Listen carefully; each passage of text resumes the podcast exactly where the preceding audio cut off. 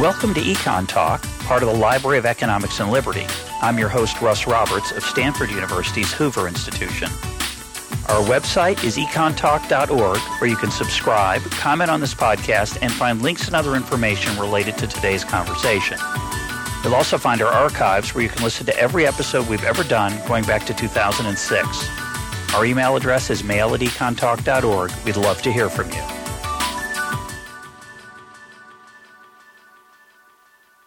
Today is May 1st, 2015, and my guest is Eric Topol. He is the director of the Scripps Translational Science Institute and professor of genomics at the Scripps Research Institute, and a lot more. He seems to be a very busy man, yet he has somehow found time for his latest book. The patient will see you now. The future of medicine is in your hands. Eric, welcome back to EconTalk. Oh, Russ, great to be with you again. Thanks. Now, your book's about the potential democratization of medicine, as you call it. Uh, what do you mean by the democratization of medicine? Uh, what uh, what might be changing in the doctor-patient relationship? Uh, totally changing. That is, uh, it's a flip. It's a great inversion of medicine. Uh, I mean, democratization is available to all, but this is about getting each individual's information to himself or herself it's about having the same medical capabilities anywhere there's a mobile signal anywhere in the world. Uh, so it, it is democratization at many different levels, but it's really putting each individual uh, in charge of their health care.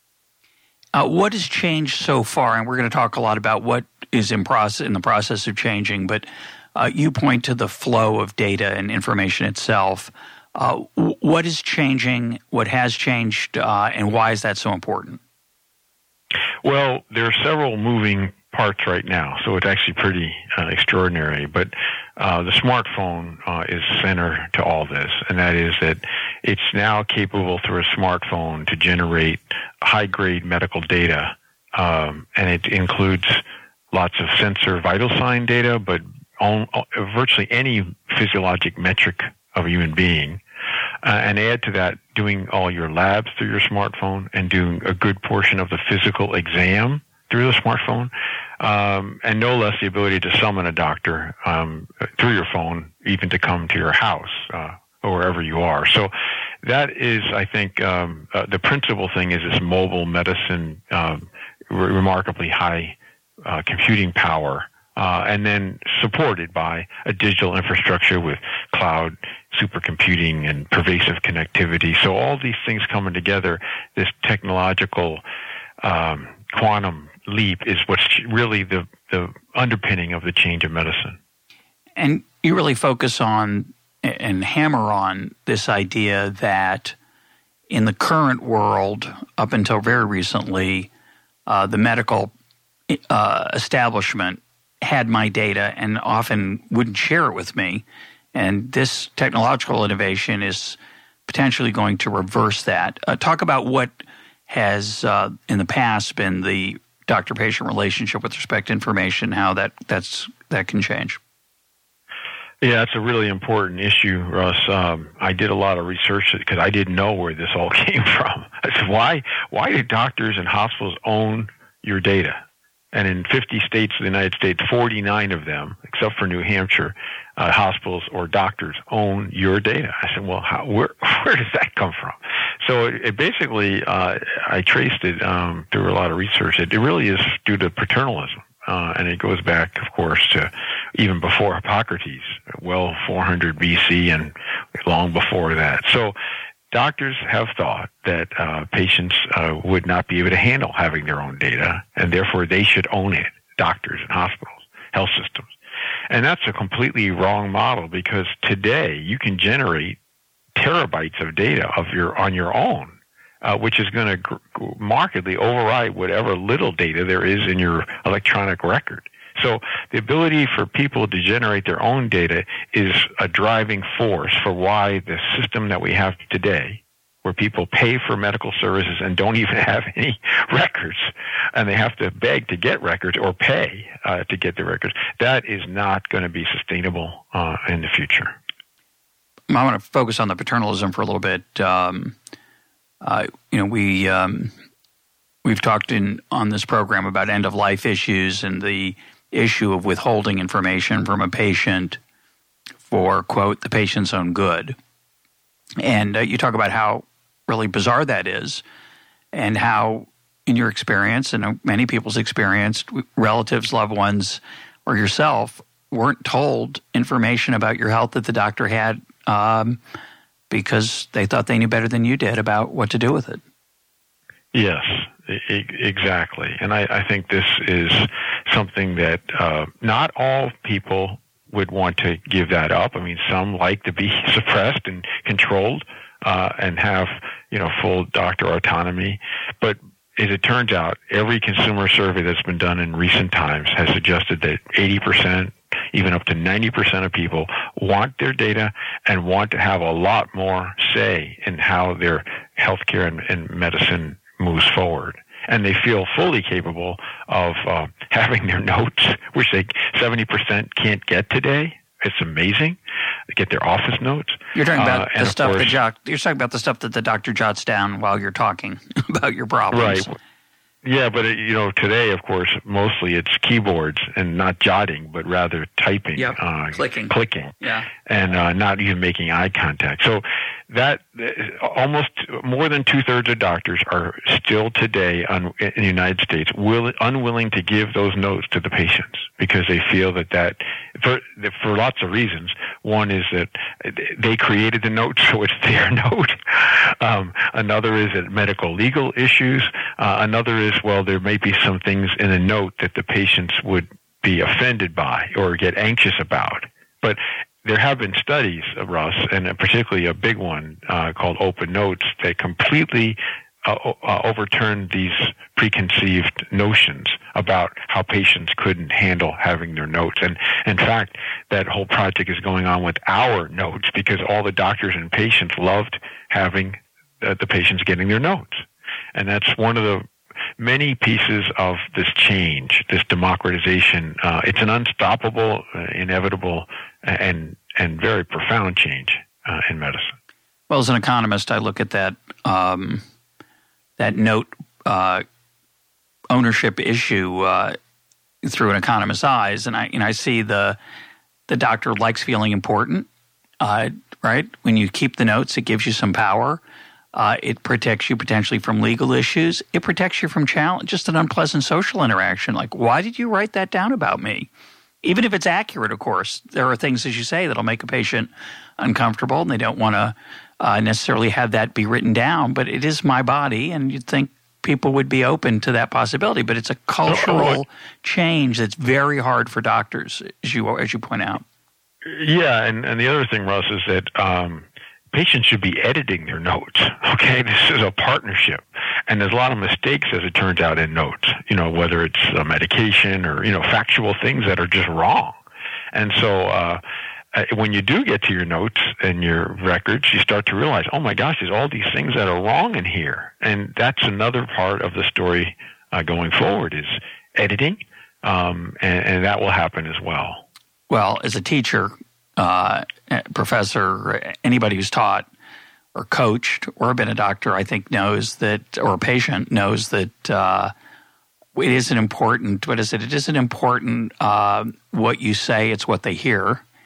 That's a quote from some coach I heard, and it's obviously they're not the same thing. We can't understand that when you first start teaching, and someone says, uh, you know, says something they claim you've said. You say, "Well, but I didn't say that." But that is what they heard. That is what they heard. And so you're right. In that patient doctor interaction, errors must be incredibly commonplace. Oh, gosh, yes. And the more that that's looked at, the more um, uh, serious the problem um, becomes. And so this is just part of the, the, the really uh, a whole different look. Up until now, these things weren't even questioned. But because um, this information uh, flow that patients are going to be generating more information uh, themselves. Um, you know, it's really, it's now, uh, for example, uh, it was up until uh, very recently, you had to get a doctor's order to be able to get a lab result, you know, to go to a lab. And now, just last week, uh, LabCorp, one of the two largest uh, central labs in the country, has you know reset the whole thing by saying you can order your own labs, and that's a big deal. But again, you have your labs. It's you know you you you can not only go to a, a LabCorp facility to do that, but very soon you'll be able to do it yourself uh, in the comfort of your home with a little kit that goes pops you know into your smartphone. So that ability to do your own labs, to do your physical exam of yourself or your family member, your child. Uh, you know, th- this is really valuable information that's being generated uh, outside of the, the usual hallowed halls of, of medicine.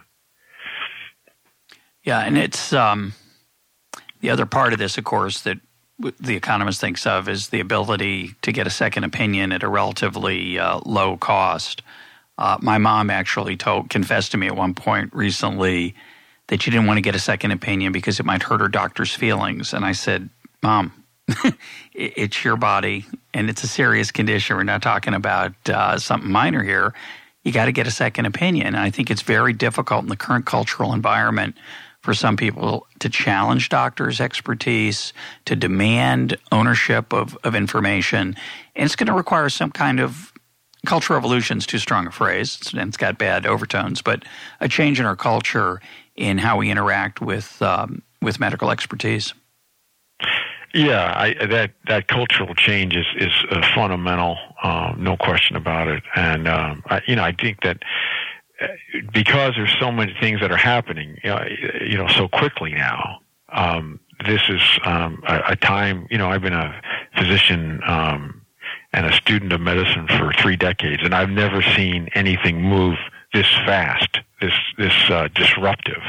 Um, and so I think it's actually, in many ways, it's exciting, but uh, of course, for for so many, it's um, it's uh, anxiety provoking too. Yeah, I asked my doctor in, at a physical two years ago for some particular uh, test. I can't remember which one it was now, and he he said, "Well, why would we do that? Uh, what would be the point of it?" And I said, "Well, I want to look at the level of it because I've been doing some reading lately, and it seems to me I should be having an effect on that level from what I've been eating and exercising, and I'm curious about whether it's working. He was, you know, intrigued by that, uh, but he was not up on it. And that kind of, I think, the um, and you write about this, the empowerment of patients through Google and, and medical access online to find out stuff that people, of course, desperately do when they're in, in trouble is changing that culture already because people are taking, they're challenging received wisdom in ways they didn't before because they can. Right. I mean, in the book, I get into this whole smart patient story. I mean, that so many patients now are diagnosing complex things about themselves. And that's for many reasons. And it's not because they can look things up on the internet because that's not that's not new. That's been around since the 90s. And the difference is having your own data you know that's really uh, than looking up something and, and thinking you have that diagnosis because you saw it on the internet. So you have your own data, and uh, that could be. Uh, um, you know, people that have diagnosed their genetic disorders from being able to have their DNA information, and it could be, um, you know, with sensors making important diagnoses. So this is having your own data, and going back to another point you just made previously um, it's not even about getting uh, an, a second opinion. You can get a first opinion at any time of the day or night for the same cost as a uh, copay that most employers have. Um, you can summon a doctor, whether it be your house or right onto your screen of your of your phone, and you can get a very good consult uh, for thirty or forty dollars. Um, and not only just talking to a doctor, but exchanging this data, like, like you were talking about, the labs that you uh, information you had, or the physical exam. So this is a whole different look because you probably know that in the U.S. the average time to wait to get an appointment for a doctor, primary care doctor, is two point six weeks. Now you can do that in two seconds. Yeah. Uh, so you can't get another opinion, uh, and, and, so it isn't just you, uh, you know, interpreting all your own data, but now you're talking to a, a, a licensed physician uh, immediately. Yeah, I want to get back to that. Before I do, though, I want you to give some examples you tell in the book of how people are using smartphones to gather those those data that we're discussing. Because I think for me, when I first started reading about it, uh, I was thinking, well, you know, my phone it can get maybe my pulse rate. I can put my thumb on the on the sensor, but of course, people are adding things to smartphones. So, talk about some of the sensor and devices that are being added to smartphones. Talk about your experience on the airplane with a couple of patients, because I think those are really um, near miraculous. I was, uh, was telling an uh, emergency room doctor about it, and he said, "Well, how would he get that information?" So I had to go back and read the book to remember what it was. So tell about those some of those stories and how smartphones are being augmented by technology. Yeah, that's the key point. It isn't the smartphone itself. You have to get typically some kind of hardware uh, sensor. So, like for the electrocardiogram, uh, there's now a credit card where you just put your thumbs on the back of this credit card. It's got two sensors on it. Makes a circle with your heart. You get a cardiogram. Um, and of course, that's just the beginning. It isn't just that you can get a cardiogram. It also software embedded in the app reads the cardiogram. So um, the the so some of the instances you're referring to is you know being on a plane and um, person having chest pain, uh, uh, unclear if it was just you know bad uh, gastrointestinal distress or it was a heart attack, and doing a smartphone electrocardiogram and seeing absolute uh, you know unequivocal evidence of a heart attack and leading to an emergency landing. But it isn't just that. That's just one example, but it's prototypic because it means not just having the sensor, but it also is about getting the interpretation. So here you have a validated algorithm that it, it gives you an immediate um, answer as to what you're looking at. So you don't have to be medically uh, savvy or qualified you have this uh, computer, this machine that's giving you the answer. So the electrocardiogram is one example, but there's so many others um, that uh, you can do all your vital signs, uh, blood pressure. You, you know now it's technically feasible to do blood pressure with every heartbeat, where you never have to press start through through your phone with a watch, uh, you, or there's a device that we're testing at Scripps where you hold it to your your forehead and you get your blood pressure, oxygen concentration in your blood, so you can diagnose whether you have sleep apnea uh, um, during during uh, uh, the night of sleep. Um, so many diagnoses can be made through a variety of sensors. Um, now, another great example is the number one reason why uh, children are seeing pediatricians is because maybe they have an ear infection. But there's an ad to the phone, pop on the phone. You can look in the child's ear. It's it's idiot proof, uh, and you can't hurt the uh, the child's ear, but you can get a beautiful, exquisite picture of the eardrum, and that can be read through an algorithm whether the child has an ear infection or not. And the only reason you need a pediatrician uh, is to get a prescription for an antibiotic. Yeah, so maybe, maybe we can uh, fix that too. By the way, but that's a longer. Uh, that may be the last uh, part of the democratization of medicine. My own access to my own drugs to put in my own body, but that's another story. You didn't, you didn't, you well, didn't get into that. In, in, outside the U.S., by the way, Russ, you can go to the pharmacy and just buy the drug. You don't have to get a prescription. But in the U.S., that's highly regulated and, and, I don't know that that's wrong. I'm just I'm just pointing out that it's not the same everywhere. Correct. Yeah. No. Good point. Yeah. I, have talked about the fact I was once in a drugstore in Chile, and I realized that what's over the counter there isn't over the counter here, and you have to be a more informed consumer. And we've deadened that uh, awareness in the United States. Anything you can get at a drugstore, you can probably take you can buy over the counter is pretty weak and pretty safe. You know, it's got pluses and minuses. Um, before we leave medical paternalism, I just want to tell a story and get your reaction. I was um, that, that, your book reminded me of. I was in the high country of Yosemite, uh, near Tuolumne Meadows, with my family, and we were waking up our first morning there, and my daughter, uh, coming out of the uh, the bathroom, stumbled, uh, lost consciousness, and fell down and hurt herself. Not too badly, thank God. She didn't hurt herself in the fall, which she could have, but she just she lost consciousness for for a brief brief time. So we, mm. the, med- the medical people came and and their recommendation. This is our first day on our vacation in the high country, and we're at 9,500 feet. And um, my suggestion was that she was having altitude issues and that we had to take it easy that day, and that seemed to be the right thing to do. Their recommendation was that she may have had an epileptic or some kind of seizure, some kind of fit or seizure, and that we should take her. Uh, an hour and a bit into, I think it was Truckee. I can't remember where, where the nearest medical facility was with some serious diagnostic tools. And um, make sure that it wasn't something more serious. And my reaction was, uh, she doesn't have any history of that. There's no history of that in her family. We're at 9,500 feet. My best reading of the evidence is she's got altitude sickness, and we should just either go down a little bit or just not do anything very active that day. They made me sign a horrifying form that basically said I don't care about my daughter and I'm they're giving up all responsibility and it's all on me.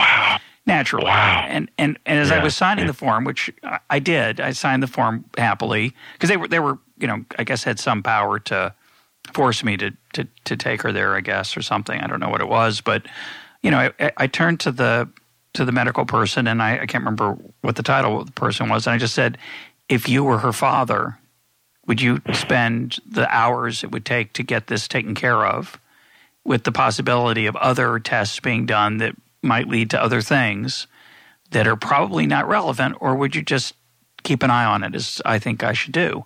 And that was a very uneasy question for that person. But to me, that's always the question to the paternalist. Okay, you're acting like my father. If this were you, what would you do? So here was a person being paternal for me about my own daughter, and I just thought, uh, this is nuts. And so I we stayed. She was fine. She had yeah. altitude issues, but um, that was where I felt well, that hand. well, I, I think this example with your daughter brings up several important points. One is that you know we should start. The premise is patient knows best. You know that you have context, and uh, oftentimes the the people evaluating a patient don't have uh, that context. And this is even more emphasized when you're having a lot of your data in the real world. So everything today in medicine has been essentially one-off, where you go in and get a, a, a you know blood pressure or a lab test or whatever, and there was no context. But now you have all this data; it could be real-time streaming in the real world. And in this particular example, you didn't require real-time streaming. You just had the context of, you know, this traveling high altitude and, and, and all the other features where the person coming in uh, to evaluate it doesn't have uh, any context really. So uh, we're going to a, um, and not only then we have contextual computing add to that that can be done through um, through the data that is being gathered um, which we didn't have, you know, years ago.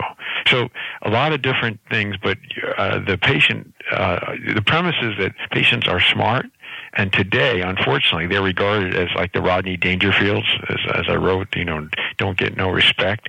And that's unfortunate. And not only that, but the other thing you brought up is this whole against medical advice thing, this intimidation yeah. And uh, you know, I, I I gave an example with my uh, mother-in-law when she was in the hospital in the book about how she almost was killed uh, in the hospital, and and I asked my wife to get her out of the hospital. But my wife and uh, you know the mother-in-law, father-in-law, they they all felt you know they couldn't do it because that would be challenging um, the doctors, and uh, that isn't right. And this is um, this isn't right. This is why you know the call for a medical emancipation. That's where we need to be headed. I'm going to ask you a question. I want you to reflect on on it personally. Um, I'll lead in with another story. Of uh, I knew someone once who was was at Stanford who was visiting to get a, um, a heart valve replacement. This is in the mid '80s, and uh, she was given a um, uh, at the time, maybe it's still true, there was a choice between getting a pig's heart valve and I think a plastic one or some synthetic one. And this was her second one because the first one, which was a, the pig valve, had worn out. And of course, having a heart valve replacement is not a lot of fun. So she, right. with trepidation, asked the doctor if maybe instead of the pig valve, this time she could get the plastic one, which would last longer. And he said something. He said, his response was, Mrs. So and so, I've held your heart in my hands. Mm-hmm. I know what's best for it. Now, I, have always loved that story for, for two reasons. It's very powerful. It's very poetic, right? Uh, but how, how, are you going to answer that? You know, it's and so I'm thinking yeah. about you on that airplane, saving a person's. You know, this this was an extraordinary surgeon who had a high uh, self self esteem, which he which was merited. He was an extraordinary man who had saved many lives. And I'm thinking about you on that airplane.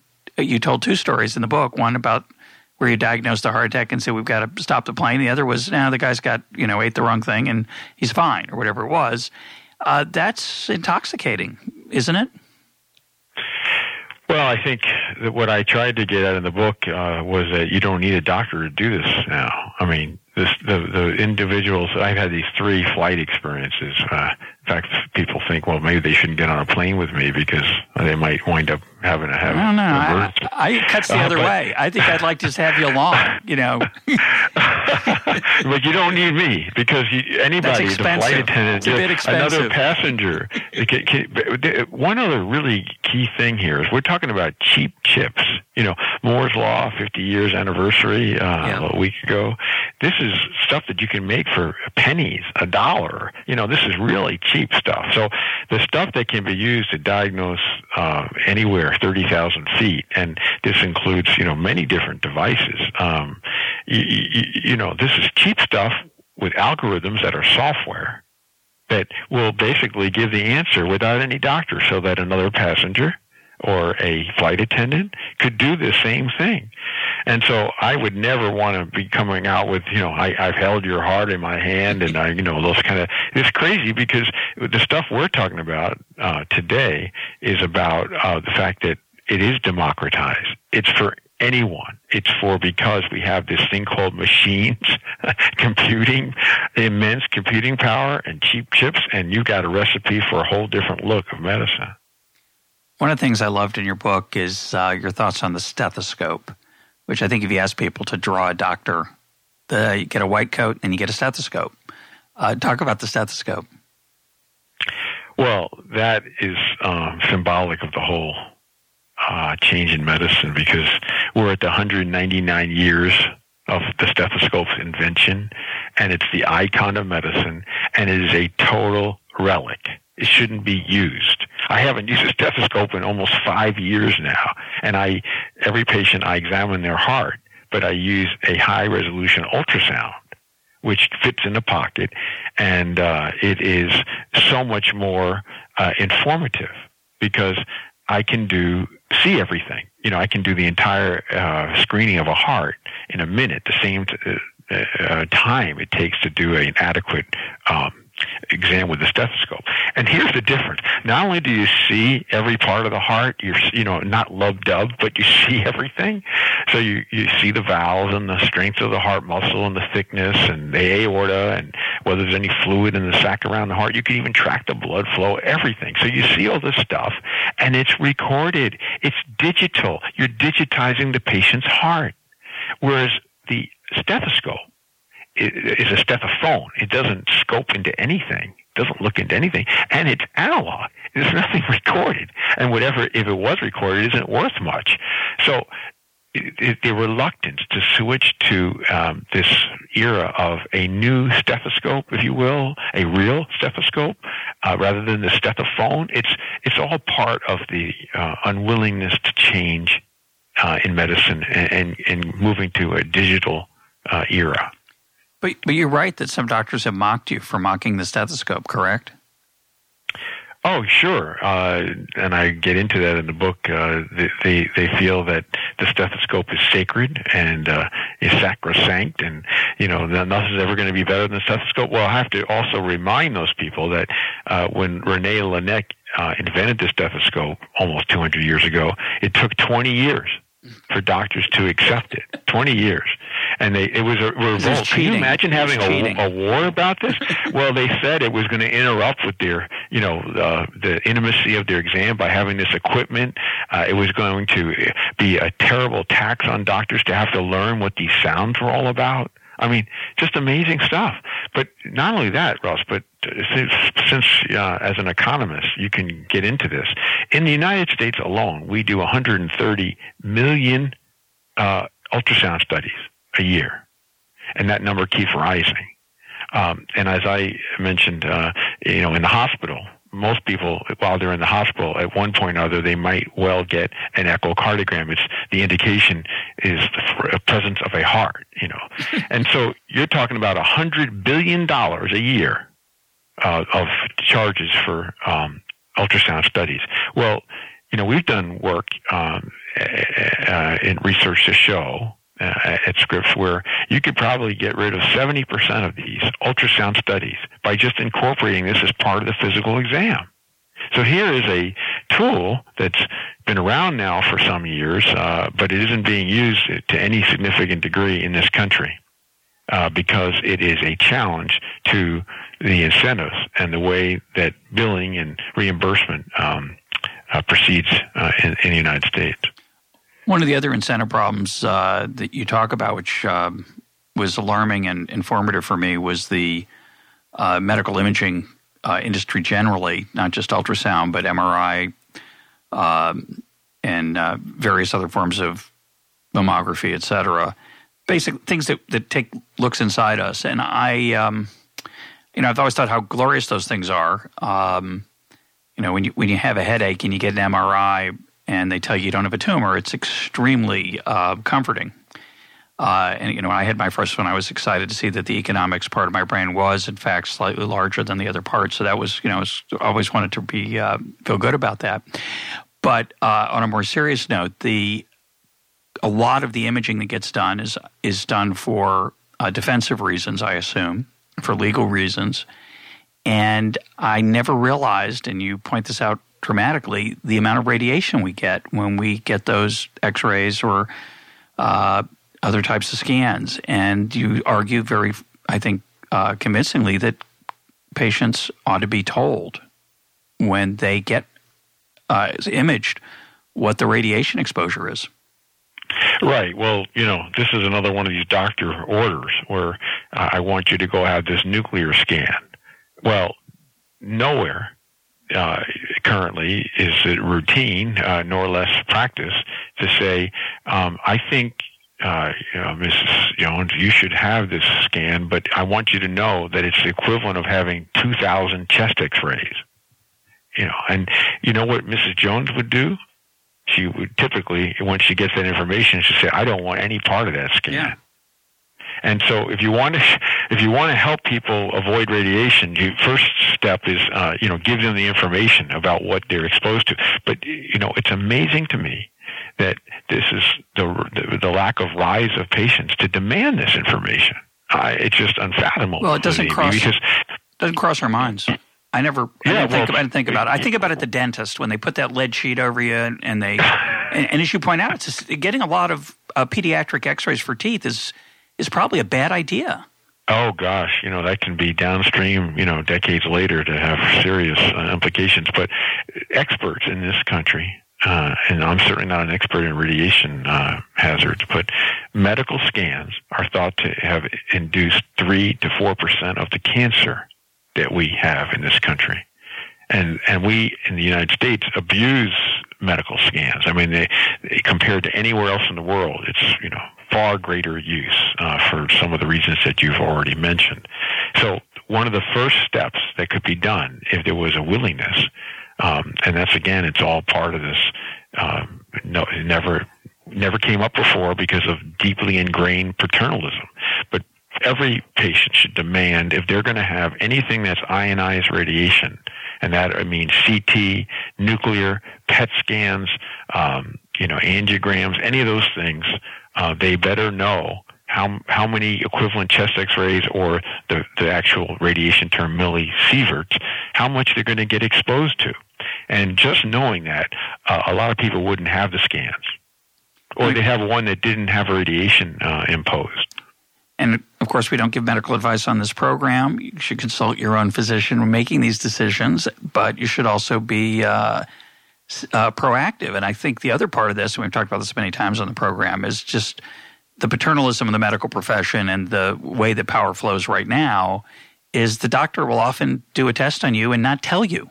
Forget whether they're going to tell you that there's radiation involved or other, uh, not just one dramatic example of potential future costs. They just they just start doing the test. He said, "What are you doing?" "Oh, I'm doing a test for such and such." Well, I didn't. I didn't give you permission.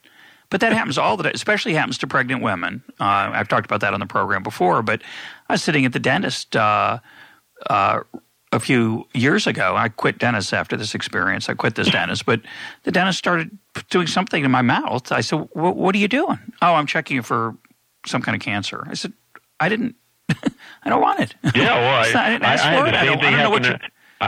I, had the same thing happen to me. Um, you know, I I went in the dentist. Uh, you know, maybe I was a little bit dehydrated, uh, a little cotton mouth, and um, you know, little, I didn't even know, but he did a, a brush biopsy of my tongue, and then I get a, a, a bill from the pathologist yeah. for, you know, for you know what was nothing, a, a, a couple hundred dollars. I just couldn't believe it. Yeah, I switched dentists too. This is that that kind of stuff is atrocious. Um, it, it shouldn't happen, and and you know that's all part of this kind of uh, civil rights medical civil rights, you know. But as you know, as as as you talk about in the book, in, in a way, it's up to us. Um, it's not always up to us. There's legal issues. There's sometimes regulatory issues, but sometimes just a little bit of um, of uh, backbone can make a difference. Staying on this theme of paternalism for a little bit, uh, when you were first on the program, which I think was about two years ago, um, we talked about 23andMe, which had just uh, had started fairly recently at that point. They've since had some issues. Uh, talk about what happened to them with the FDA. It was the FDA, right? Well, yeah. So um, they had a collision with the FDA. Uh, I actually think 23andMe does a good job, and it's a bargain. Uh, it was for $99.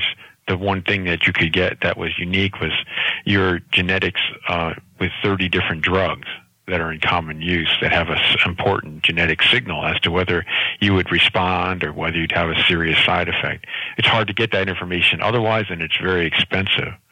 So um, I thought uh, 23andMe was great for that. I mean, there are other things that it provided which perhaps were not um, terrific, but nonetheless, because uh, um, 23andMe started getting into an aggressive marketing campaign, um, and at the same time, they weren't responsive to FDA correspondence and communication. They were shut down. Uh, not a good idea to have a multi-million dollar marketing campaign and, and not to respond to the FDA. So uh, now they're getting back up. Uh, they've had they had 800,000 people with their saliva, you know, DNA uh, that they've analyzed. It's the largest uh, genetic biorepository in the world and uh, they could have had millions. In fact, they had their sights on 10 million people. Um, that might have been right by now, ha- having been held up by the FDA now for you know at least almost a couple of years. They probably would have been into many millions. But nonetheless, um, I actually think direct-to-consumer genomics is particularly fine as long as the data that's being generated uh, and returned to the patient and ideally owned by the patient um, is is accurate and it, you know, giving proper, uh, validated interpretation. There are a lot of, you know, really shaky companies that are doing consumer genomics. Uh, that's a different story. But 23andMe was very forthright about how they analyzed, genotyped their data. And uh, now another company just last week was announced, Color Genomics. I don't know if you saw that, Russ, no. but they're doing cancer sequencing of t- almost 20 genes like BRCA breast cancer genes, BRCA1 and 2, and, and many others that have familial cancer for $249, which is an incredible bargain because just BRCA1 and 2 sequencing through Myriad was almost $4,000. So that's an, a new consumer genomics company, which is kind of following in the footsteps of 23andMe in some respects. And we're going to see a lot more of this. And so 23andMe was a front runner in the democratization of genomics. And what's interesting is, and as I pointed out in the book, is that the medical establishment did not like this. The F, not only the FDA, but the American Medical Association, all sorts of entities went against it because it was challenging uh, the, the fact that people could get their own DNA data by the way, their own data yeah. uh, without having to go to a doctor. Oh my gosh! Oh my gosh! They could actually, you know, read, uh, learn about themselves, get genetic, genetically oriented without a doctor's involvement. Isn't that something? Uh, and so, you know, fortunately, um, I think 23andMe will get back up, and we'll not just see these two companies that I've mentioned, but many more going forward. Uh, talk about Theranos, which is a company I've been uh, keeping an eye on and with fascination uh, because of its um, well, there's going to be regulatory issues that that um, that crop up everywhere in these kind of innovative uh, situations. Talk about what Theranos uh, is trying to do and what what you experienced when you went there. Yeah, well, it's a very innovative uh, way, uh, although the actual technology um, hasn't been still disclosed as what it is. I'm assuming it's some type of microfluidics. Uh, but at any rate, you, you basically can get with a one droplet of blood um, hundreds of um, routine assays very inexpensively and quickly.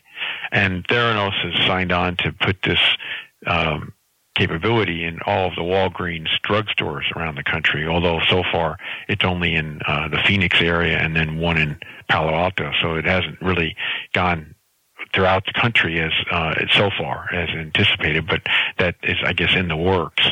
Um, so this is kind of the creative destruction of lab medicine uh, that you could do it at your drugstore. But I actually think it's just a way station to smartphone labs. And I've talked to Elizabeth Holmes, who's the CEO of Theranos, that why would you have to go to a drugstore when you can do this um, through a, a simple attachment inexpensively, accurately through your phone? And she actually acknowledges that that uh, is going to happen in the future. So they may be complementary ways for people who don't want to um, do this uh, on their own. But uh, whether it's at the drugstore or whether it's uh, wherever you are uh, through your phone that you're attached to, there's going to be new ways of doing labs the old lab medicine, which has been around for, you know, 60, 70 years of going to the lab to get your, all this blood drawn. Give up a at bucket. A very high yeah, expense. They take a, they take a, it's expensive and it's really unpleasant because they have to take a lot because yeah. they have to do a lot of tests well, sometimes. They, put in a big needle in your arm and it, you know, it doesn't feel good, but they take all these tubes of blood and then you can't get your results you know, what is this thing? So that, that whole um, that, that is an anachronism. It's it's going to go away quickly, and and you saw that with LabCorp's announcement, where they you know you can order your own labs. That's just step one. How about always getting your results? If it's your blood or whatever your test is, urine, whatever, why aren't you getting your results back? Yeah, aren't you entitled? Who paid for this thing? I well, not me. That's the problem. That's another issue. Is the third party paid for it, and so therefore there's well, a presumption. You, you, you really did pay for it. Well, somehow. I paid for part of it, right. all in different yeah, ways, exactly. physically, and sometimes financially. Yeah. No, I just had right. a physical uh, a couple months ago, and, and there's always the blood work part of the physical, which I have to confess has gotten uh, more pleasant. The, the the the needle is sharper. It, it's not as painful as it was when I was. Uh, in 1960, when I was a six-year-old, I, yeah, the needles were different then. They really were. It's not just you get oh, sure. you get more mature at dealing with pain, um, but it's it's no fun. And and then what all inevitably happens is is that I, I get no call from my doctor. Yeah, that's that's the good news. Go. That's the good news. They didn't call me to say I've got diabetes or whatever it is. I just didn't get a call. Uh, right. And my doctor's office, which they're he's great and I, I like him a lot. I'm not complaining, but it's just interesting that you know they're they're trying to they've got a portal. They spent a lot of time the last time I was there trying to register for the portal. I haven't used it since I went there. It's complicated. They don't make it easy. I didn't think no. about it, but it should have been. I got an e- I should have gotten an email at a minimum with my lab results, even if it was two weeks later. But Theranos can give it to you. How long does it take? Well, they say 20 minutes. Um, that's but an outrage. Is, 20 only, should be 10. you know, that's I got that. You know, you can get it much faster, but unfortunately, they're not they're like the, the stores that have in Arizona. You have to send the sample to Palo Alto, so that doesn't that takes days. But you can, you, like, if you you can get your glucose uh, immediately um, if you're a diabetic, and you can do that through your phone now.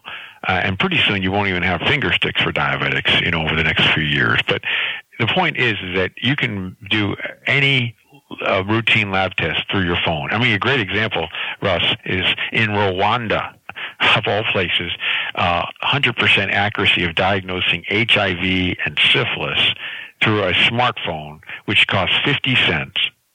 Uh, added to the smartphone, and um, it was the results were back in 20 minutes. So if you can do that in Rwanda for you know uh, pathogens uh, like HIV, you can do you name it uh, in the United States for cheap, quickly, and accurately. So Theranos, as you point out, has not uh, revealed its um, how it does its tests, which is a natural impulse. But that has opened the door for LabCorp and others. They're, they're the people they're trying to creatively destroy to say, "Oh, it's not reliable. We don't know." And it really reminds me of um, of the sharing economy, Uber and Airbnb, where the existing special interests say, "Oh, this isn't safe. That needs regulation, etc." Uh, of course, that's what they're going to say. and They could be right sometimes. I'm not suggesting that that it's always true that the that the upstart, the new business is always better, but it's pretty obvious that Theranos is cheaper, quicker, uh, and will totally destroy those companies if uh, they're successful.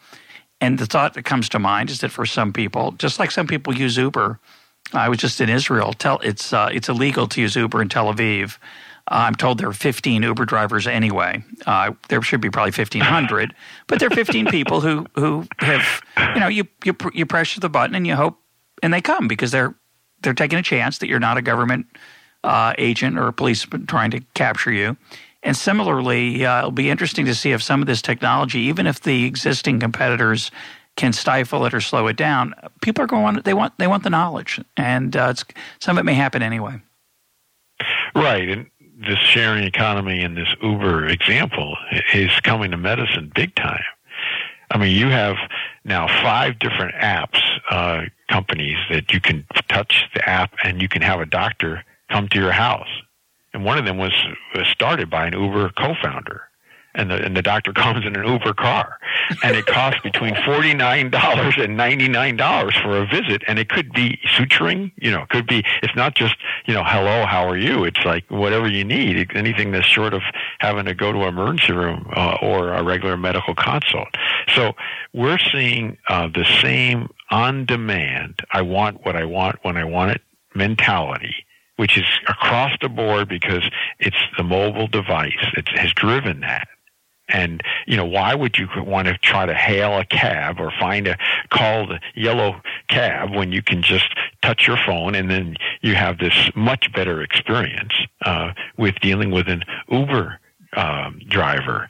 So, you know, this is coming to medicine in a major way. Um, it's of course telemedicine where you don't have to have the doctor come to your house. You can just you know see the doctor and, and have the ex- exchange. And it's not just as I mentioned earlier. It's not just a uh, exchange of talk, talk, talk. It's actual data exchange. Now, here are my blood pressures. Here are my here's my f- exam of my child's eardrum or whatever it is. So um, this is a very different look. This is the epitome of how medicine gets democratized. Again, that mobile device is center stage and is really it's a it's the driver of this. Yeah, that's um, it, it's fascinating. A question I had while I was reading that part of the book is that you know my uh, my dryer in my house was making a horrifying noise this week, so I called a repair person to come out, and he charged me fifty nine dollars just to come out, just to just oh, to, yeah. just to come sure. to the house and then fortunately, he had the part with him, and the repair wasn't too onerous, and the total fee was was pleasantly reasonable. But how can a doctor c- come out for forty nine dollars? What kind of doctors are interested in teleconsulting? Uh, are they doing it out of as a is is it the profit motive? Is it they're excited about the technology? Is it they can't get a job in a regular practice, so this is what they're doing? Um, oh no, no, no! These are amazingly well qualified doctors. They, they, none of them do this full time. They, they're doing it on the side. But um, what's interesting is they don't get paid. A lot of times they're getting paid by the hour.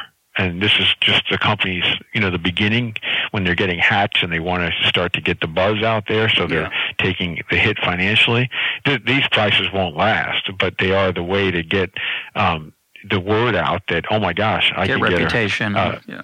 Yeah, and and they, there these are a lot of leading medical center docs that are doing this. Some of them are doing it illegally. You know, it's kind of like those Uber drivers yeah. in Israel. They're they're not supposed to provide medical services through their contract with their you know health system, but nonetheless they're uh, they're lured to this because this is where medicine's going. It's out of its you know traditional uh, icons and brick and mortar. It's it's actually you know the, the return of the house call, um, and all these things that you can do when you when you're there that you couldn't do before. And by the way, you don't need all this stuff where you go to the clinic and you wait in the office for an hour on average, uh, and you have uh, you know someone come in the room to do your vital signs and all these extra people, all this expense. You cut all that stuff out. So economically, it's very attractive. Yeah, by the way, I don't really know if there's anybody in Tel Aviv driving an Uber car. It's probably just a folk tale, and I want to get him in trouble, so forget I ever said that. Um, now, uh, I want to ask, I want to shift gears a little bit, uh, talk about something that comes up in, in a lot of uh, detail in the book, which is the promise and perils of big data. And listeners to this program know that I'm skeptical to some degree about big data and its potential. Obviously, it has potential, it's easily misused. I often um, I've been quoted on the program. Maybe I shouldn't say this, but I often say that um, epidemiology is an intellectual cesspool. And uh, people get offended when I say that, but I say that based on the idea that most, I think most findings of epidemiological studies relationship in a population between, say, drinking and health, drinking and cancer, um, various uh, fat, uh, carbohydrates in your diet. That there are often studies on both sides. We don't really have a lot of information about what's reliable. A finding about coffee being good for you be reversed six months later by a giant study that says it's bad for you, then it's good for you. And um, it reminds me a lot of macroeconomics, where we have a lot of variation across the population. We have a lot of complexity, and we don't have access to all the data. We have the data that comes in the survey, say or that the government collects in the case of economics, and the result is a highly unreliable source of information.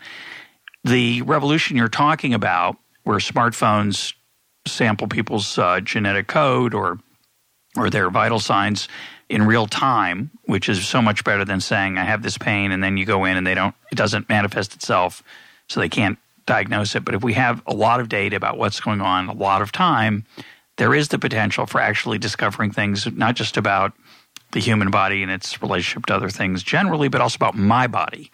So, what do you think the prospects are for that revolution? And uh, talk about the privacy issues that you do in the book, which are the peril uh, among among the perils. Yeah, I think the privacy um, is my biggest concern uh, for holding up this revolution in medicine because if people's medical data uh, are put out uh, internet or brokered and sold, uh, that's not going to work. Uh, you know, with re-identification uh, uh, concerns. So um, that's why I think the critical step is that each individual has to own their data. It has to shift the ownership model uh, and all their medical data. And by the way, wouldn't that be a flip when you when you talk to the doctor and, and you say to the doctor, "Would you like to have, to see my data?" You know, that's where we are eventually going to go because we I already have a lot of patients who, by the way, say, "Would you like to see all my blood pressure, my heart rhythm?" You know, I've already seen where this is headed. So. Uh, privacy, security of data, which we are doing nothing to, to advance uh, medical um, wise today is uh, has to get on track. But as far as the big data thing, um, you know, obviously there's a lot of noise and how do you get signals, and I have a whole chapter about that. But what I want to get into the promise of that, assuming we can um, come up with the right privacy, security, using technology in many respects and legislation that is critical. If we can get over the privacy hump, then we have the ability to preempt illness. Because it's not big data in the like you're I, I, I like the point you made about epidemiology uh, at the population level. It's big data per individual. We're digitizing human beings. So if i am getting real-time data uh, about you for a condition let's say asthma and I'm getting your lung function, I'm getting your nitric oxide in your breath, uh, I'm getting all your vital signs continuously, your uh, air quality, pollen count. I mean, you name it. I'm getting all this data about you without you knowing it. I mean, that is, you're collecting it through your phone. I mean, you know you're doing it, but it's seamless. Right. So you don't have to yeah. take any. Yeah. So you know you're doing it because you don't want to ever have an asthma attack again, or you don't want your child to ever have an asthma attack again. And then this big data about you is getting all integrated and processed and analyzed and telling you a text or a uh, voice uh, message, you know, uh, Russ, you're going to have an asthma attack uh, if you don't take your, the, you know, a couple of puffs of this particular inhaler. Because we can detect that you're starting to get early signs of bronchospasm that you don't know, you, you you don't feel it, you don't hear it, and so that's where we're headed in medicine. When you have big data, and you're having it properly processed. And that is enormous potential. And that has nothing to do with, you know, uh, uh, population level. But when you have so much data about any condition for hundreds of thousands, millions of people, then you get even smarter than the machine learning on the individual basis.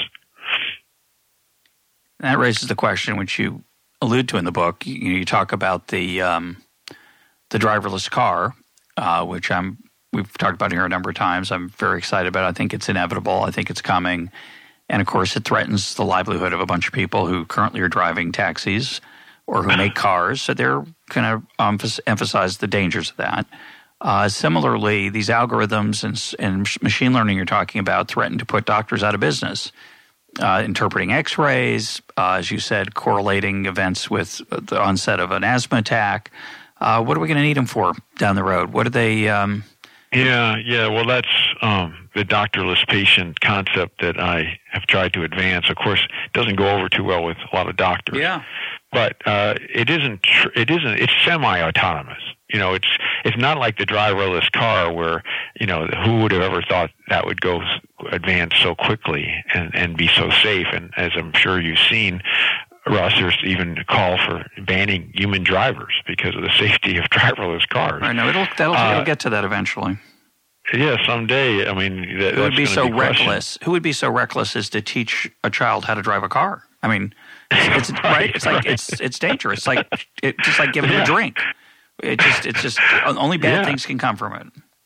Right. So there you go. And so now the idea is where does that how does it what's the parallel in medicine? And the way I see it is doctors are essential to treatment. They're essential to have oversight of the data of the whether it's the diagnostic data or the monitoring data.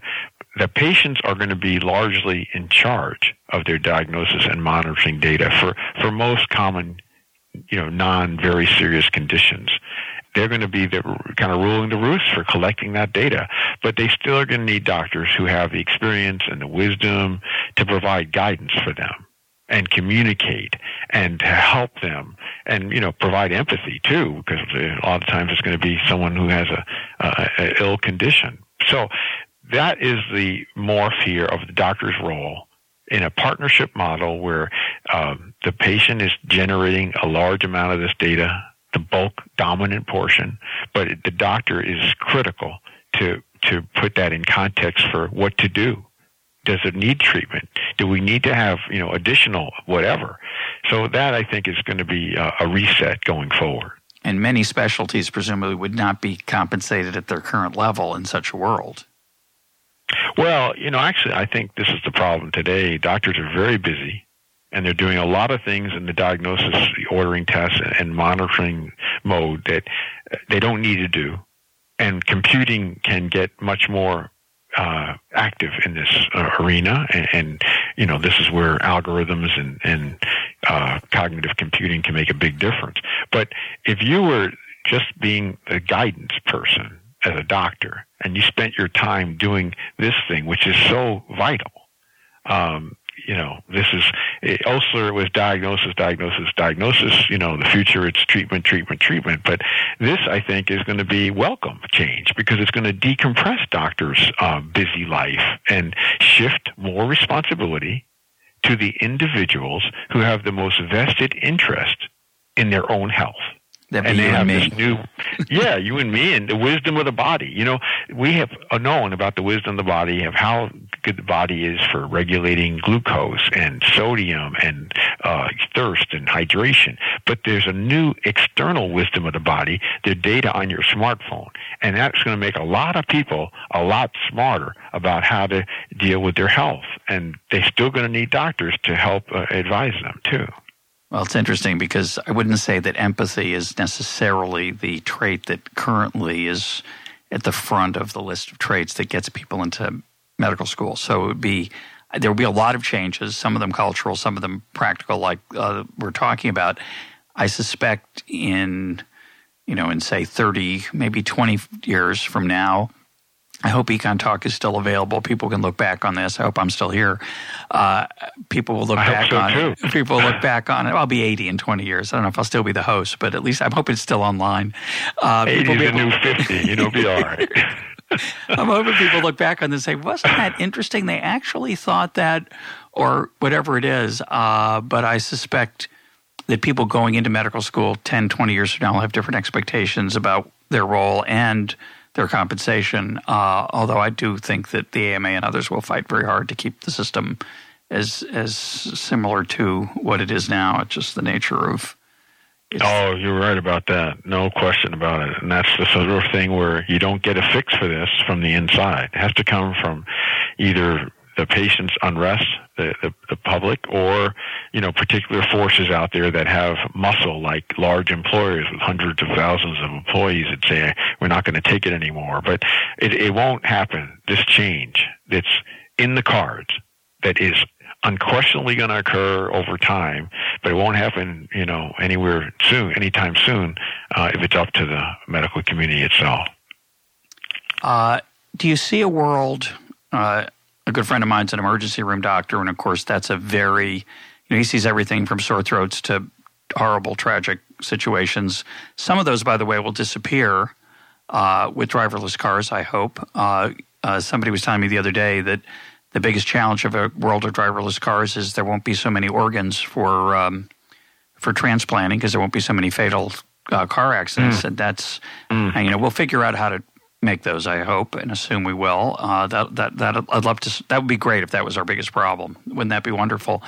But you know, I think about so much of what he encounters is not amenable to an algorithm. It's not just diagnosing whether this person's having a heart attack or not. It includes you know serious surgery that's not um, it's not replicable. But I wonder if there's other surgery coming that could be done robotically. You know, my my fantasy uh, version, science fiction version of this uh, is, you know, you, have a toothache, you go into the booth, uh, they the booth diagnoses the, the smart, the machine learning or whatever it is, and the, the AI in the booth tells you that you've got to need a root canal. You open your mouth, the machine does the root canal, and you walk out. And it does it perfectly, and you walk out, and you're fine. Similarly, uh, you got to have your prostate removed, and if we haven't figured out by then uh, how to genetically alter people so that they don't have a prostate or that it's replaced in utero with a plastic prostate that doesn't you know get cancer uh, that your prostate could imaginably be removed without much uh, surgical intervention is that a, is that ever going to happen that's a good question uh, i think that's pretty far off um, I, you know someday but that as opposed to so many of the things that we're talking about that are potentially here and now or already uh, in existence. That's you know decades away. Uh, you you bring up some really good ideas there. uh, I mean, having just seen the movie Ex Machina, I mean yeah. that helps you, you know, you develop, you let your imagination go wild. But yes, uh, there's there's certainly um, a lot of um, artificial intelligence and of course robotics going to be coming into medicine uh, as well, and uh, it's already happened. But it's so far a lot of the robotic stuff, um, like the Da Vinci robot for prostate surgery and gynecologic surgery and whatnot, it hasn't really been shown to be better than conventional surgery, but it's marketed heavily. It's, it's very expensive to buy the equipment. So all these things, everything we've talked about uh, here, Russ, has to be validated uh, before it'll be accepted. But would it be nice for men not to be born with a uh, with a prostate? Sure. Uh, can we do genome editing now to do all sorts of corrective things um, that we never would have envisioned would be possible? You know, some years ago. Sure. So eventually, these things will take hold in, in many shapes or form, but they've got to be at some point clearly proven that they are better than the way things were done uh, in the in you know the state of the art at that time. So let's close with uh, just some optimism or pessimism. Uh, you've you're an optimist, I would say, as am I. Yeah. And yes. but you've also been confronted when you write a book like this, uh, or when you go out and speak about it, and you write about this in the book. Some people not only are skeptical, they're angry. Uh, it's threatening. Uh, they their natural self interest encourages them to see you as dangerous, not just uh, misguided that you're harmful to patients, that this revolution that you're talking about is is going to be uh, bad for people, that they don't they're not capable of dealing with these these issues that you're trying to give them power over, et cetera, et cetera. Um, in the short time, and time moves quickly today, in the short time that you've been speaking and writing about this, do you see the beginnings of a change of sympathy for your views, or is it mainly hostile? And how no, do you I, feel I the future's see, coming? I see a lot of sympathy. Um, I, I am amazed, actually, um, that uh, so much is moving towards uh, democratizing medicine, which is all I asked for, um, and and research to, to get uh, the the, um, the book done, which is um, we have this unique capability, and uh, although there are naysayers and although there are challengers, uh, they're not so hostile. They, I think, um, realize that so many of these things uh, are the path of the future of medicine. And there's resistance for various reasons, such as financial ones and entrenchment, and even lack of knowledge in, in many areas like genomics that we touched on, or the use of, of sensors and things. But uh, I, I don't think there's nearly as much adversity uh, as one would anticipate, and certainly much less than I had expected. So I'm gratified for that. And um, you know, I think that most people realize that uh, this is the best thing that could happen. We're in an economic upheaval in American medicine. We've got a solution here that is tenable, uh, and it's putting people in charge. They want they want their data. They should own it, and they can function so much better with the amount of data that's going to be flowing through their devices. Um, so let's let's open things up, and I, I don't think um, there's going to be nearly as much um, of that type of uh, resistance or adversarial response as, as you might have anticipated. My guest today has been Eric Topol. Eric, thanks for being part of EconTalk. Oh, I enjoyed it, Russ. Thank you.